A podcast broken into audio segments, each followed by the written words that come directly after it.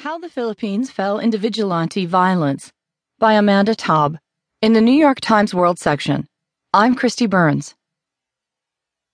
When campaigning for the Philippine presidency last spring, Rodrigo Duterte promised to kill so many criminals that fish will grow fat in Manila Bay from feasting on their corpses. Since taking office June thirtieth, Duterte appears to be making every effort to meet that grisly goal. More than eighteen hundred people have been killed.